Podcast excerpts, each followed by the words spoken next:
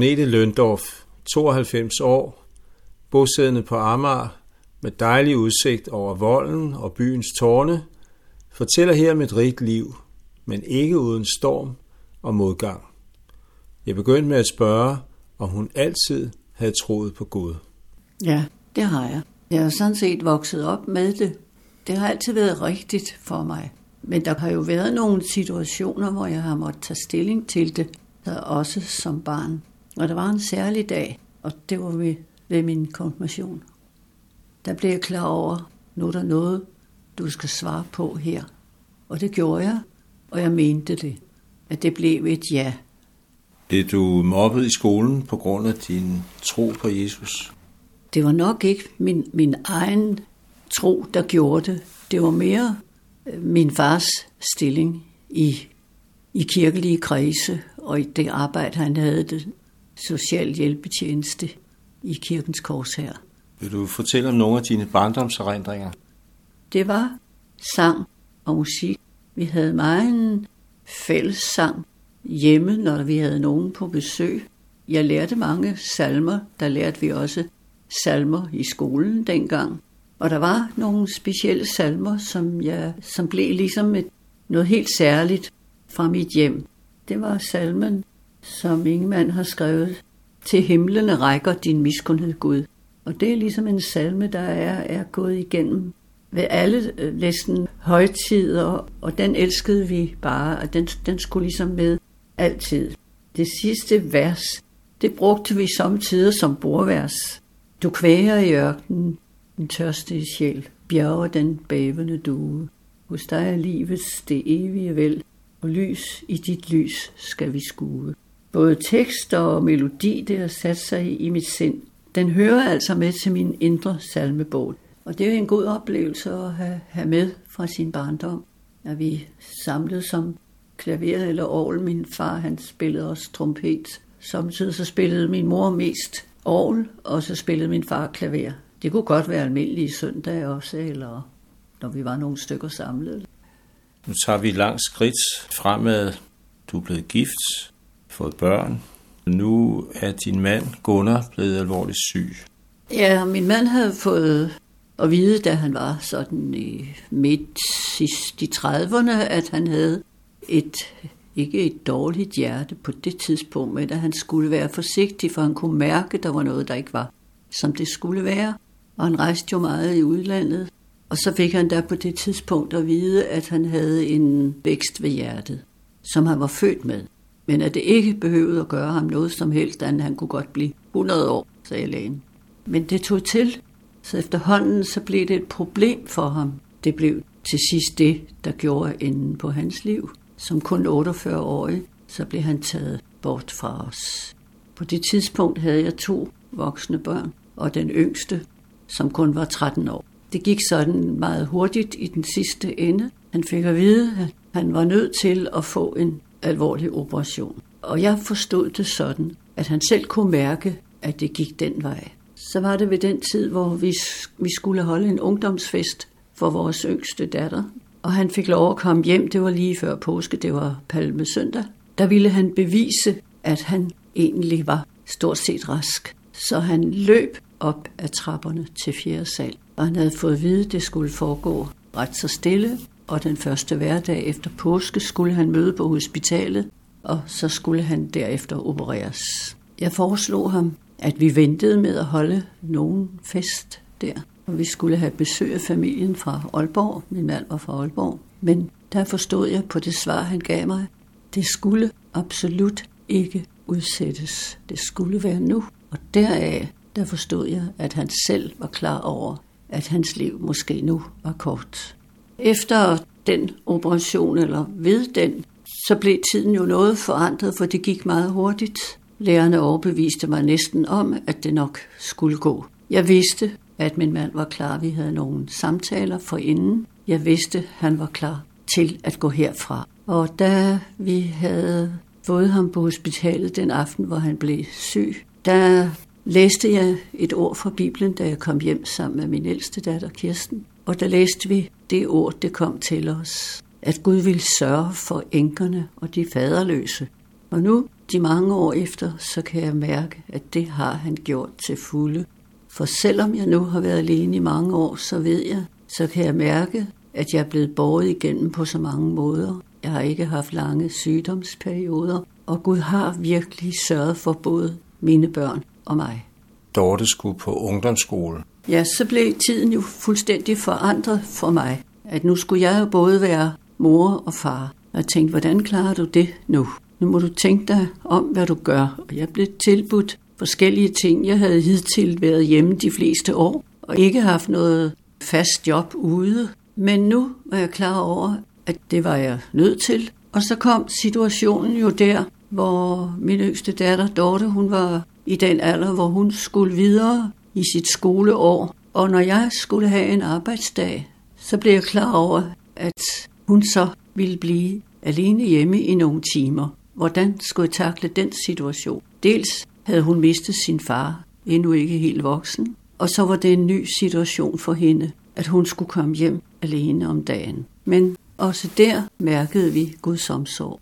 Så ville hun gerne på efterskole, det var en ny tanke, men det kom hun. Det andet år, hun gik på efterskole, der kom hun på Esbergære, og da, da jeg havde afleveret hende deroppe, der viste Gud et syn for mig om natten, som jeg gerne vil fortælle om. Jeg havde set, hvor hun skulle opholde sig, og jeg havde set hendes værelse, og om natten bevidst, eller ja, jeg så det, tror jeg, to gange. Først var jeg måske rigtig, hvor hun, og anden gang. Jeg så det i hvert fald en gang til, hvor jeg var helt klar over, hvad det var. Ovenover, hvor jeg kunne se Dorte lå på sin seng, nøjagtigt som værelset, jeg havde set. Og ser jeg pludselig en stor engel, det man kalder en gammeldags engel med store vinger, som man ser den på glansbilleder. Og den engel stod stille, men forbi mine øjne så jeg et stykke pap, hvorpå der stod, som passerede langsomt forbi mit blik. Hav tro til Gud. For jeg må jo indrømme, at jeg var lidt ængstelig ved at aflevere hende der.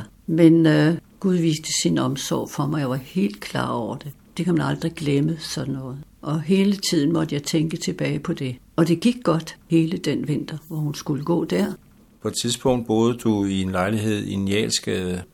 Det var sådan set en meget god lejlighed, jeg boede i, men jeg var ikke helt tilfreds, for der var ikke nogen have, og det havde jeg jo før haft, eller en altan, hvor man lige kunne gå ud. Det ville jeg meget gerne. Og jeg taler så med min bror om det, som var på besøg den dag.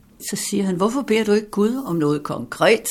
Nå ja, sagde det kunne jeg jo gøre. Hvad er det, du gerne vil have? Og så vidste jeg jo med det samme, hvad det var, jeg gerne ville have. Jeg ville gerne have en lejlighed med en altan. Jeg ville jo også gerne have et rigtigt badeværelse. Og jeg tillod mig endda at bede Gud om en dato, hvis det kunne lade sig gøre, til 1. marts. Og det var en lejlighed, jeg gerne ville have udsigt til noget grønt eller til volden. Det havde jeg haft før.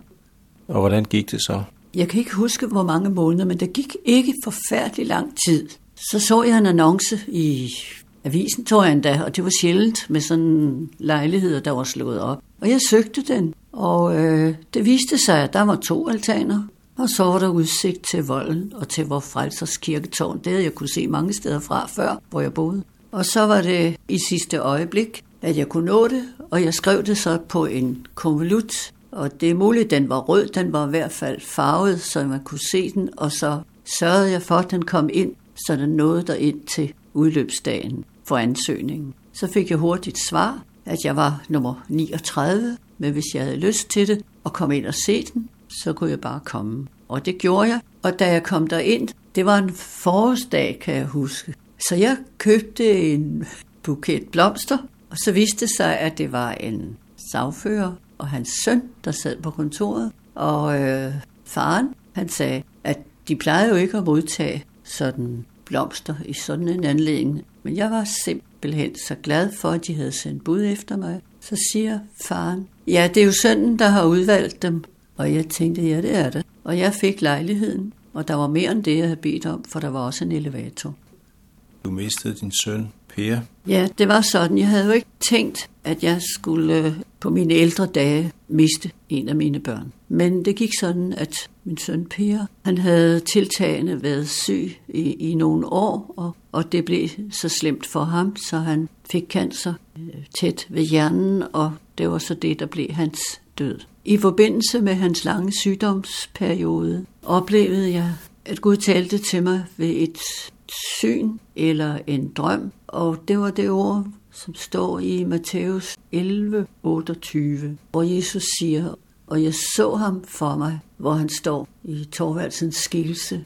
Kom hid til mig, alle I, som lider møje, besværet, jeg vil give jer hvile. Og så tænkte jeg, må jeg skal sige det til Per, mens han lå og var syg. Han var syg hjemme et langt stykke tid, og hans hustru sad meget trofast ved hans side. Og da jeg besøgte ham, ringede sammen med ham en gang imellem, blev hans stemme sværere og sværere for jeg tænkte, du skal sige det til ham. Og han blev så glad for det ord, for han bad mig flere gange om at gentage det, og det gjorde jeg. Og det var i sig selv, for ham og for mig, en stor oplevelse, som jeg altid kan bevare i mit indre.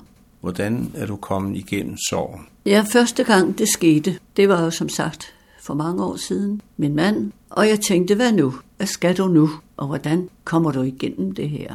Og jeg oplevede mig selv en gang eller to stå henne i forretning, hvor jeg så folk købte ind, og jeg tænkte, hvad skal du egentlig med alt det her? Det kørte ligesom forbi mig, og jeg havde ikke særlig interesse i det. Men der var der en dag, hvor det pludselig gik op for mig, den situation, den kan du ikke blive i. Så jeg besluttede mig for, at jeg skulle igennem, og jeg skulle videre med mit liv talte også med Gud om det, selvfølgelig. Og øh, jeg tror, det var både en beslutning, og selvfølgelig var det også en hjælp fra Gud, for han havde sagt, at han ville sørge for os, for enkerne og de faderløse. Så jeg kom igennem det på den måde, at jeg besluttede, at det, det var noget af en beslutning, og det kan måske lyde, som om man har gemt noget væk, men det har jeg ikke. Jeg tænkte, du må tage situationen herfra, hvor du er nu, og så må du komme videre. Og sådan blev det. Så jeg langsomt efterhånden, så fortoner sådan noget sig med årene jo mere og mere. Men der er jo ting, man aldrig, aldrig glemmer. Og det tror jeg heller ikke, man skal. Man skal bare ikke gå i stå af det i sit liv. Man skal komme videre, og det gjorde jeg. Og sådan gik det også, da jeg mistede min søn, at der har jeg også besluttet, at det var noget, jeg, jeg måtte og skulle igennem. Om jeg forstod det eller ej, så vidste jeg bare, at jeg, jeg var under Guds ledelse, og han ville hjælpe mig igennem. Og det vil han altid gøre. Hvilke situationer vi end møder, når vi i tro til Gud regner med, at du kommer videre, og du skal videre, og sådan må det altid være. Og sådan har det været for mig. Og derfor så, så kan jeg have det godt i mit indre, også selvom jeg bor alene. Og så har jeg altid den glæde at kunne tænke på, hvem der har hjulpet mig videre. Både min egen beslutning og ved Guds hjælp. Din datter har fortalt, at hun nogle gange fandt dig på tørloftet i bøn. Nå ja, de år, hvor vi boede i den samme lejlighed i 14-15 år eller sådan noget, også her på Amager, hvor jeg stadig bor, der gik det sådan, at når jeg havde nogle problemer, eller og der var noget, der sådan skulle passere, det kunne være omkring børnene, eller ja, det kunne også være økonomisk, og det kunne være så mange ting. På det tidspunkt, der havde jeg mit vaskeri op på loftet. Vi boede på fjerde sal, og så var det ovenover. Der var et stort, moderne vaskeri fra den tid. Og når jeg så sad deroppe, der var forskellige problemer sådan i, i familien. Vi skulle lige igennem, og min mand var måske på rejse, for det var jo hans job. Så sad jeg deroppe og talte lidt med Gud om det. Det har jeg egentlig haft meget glæde af, kan jeg huske, for jeg sad måske og ventede på et eller andet deroppe, der skulle foregå i vaskeriet. Og så synes jeg, der var sådan en dejlig ro til det. Du har fået en byrde for din slægt. Ja, det kan jeg svare på på den måde, at jeg har altid været glad for min slægt og min familie. Og det har så udvidet sig med årene, især efter jeg er blevet ældre, så er det blevet mere og mere magtpålæggende for mig, at dem skal jeg huske, og de situationer, de kommer i, børn og børnebørn. Og jeg har jo efterhånden jo både børn og børnebørn og oldebørn. Og det er ligesom vokset frem som noget, jeg slet ikke kan lade være med, og som jeg kan lide at gøre. Og jeg kan lide at følge dem alle sammen. Men du er ikke bare bedre for dem. Der udgår også en lindstrøm af telefonsamtaler og brevkort og pakker. Ja, det er der jo, fordi når de er ude af landet for eksempel, det øh, er der jo mange unge, der skal i dag og i perioder, så vil jeg gerne skrive til dem og kontakte dem så godt jeg kan. Det har jeg også fået nogle svar på hen ad vejen, hvor de pludselig har ringet mig op fra udlandet, og det har jeg været meget opmuntret af at jeg får gensvar. De besøger mig også, når de kan, så kan jeg jo kun være glad for at tage imod dem. Så kan vi jo have nogle gode samtaler, og det er jo ikke sådan en vær beskåret. I den retning, der må jeg sige, at jeg føler mig meget privilegeret. Det kan jo ikke blive til de store festligheder som før, hvor vi var mange, men nu og da et enkelt besøg, det er jeg meget glad for. Det er meget rigt for mig.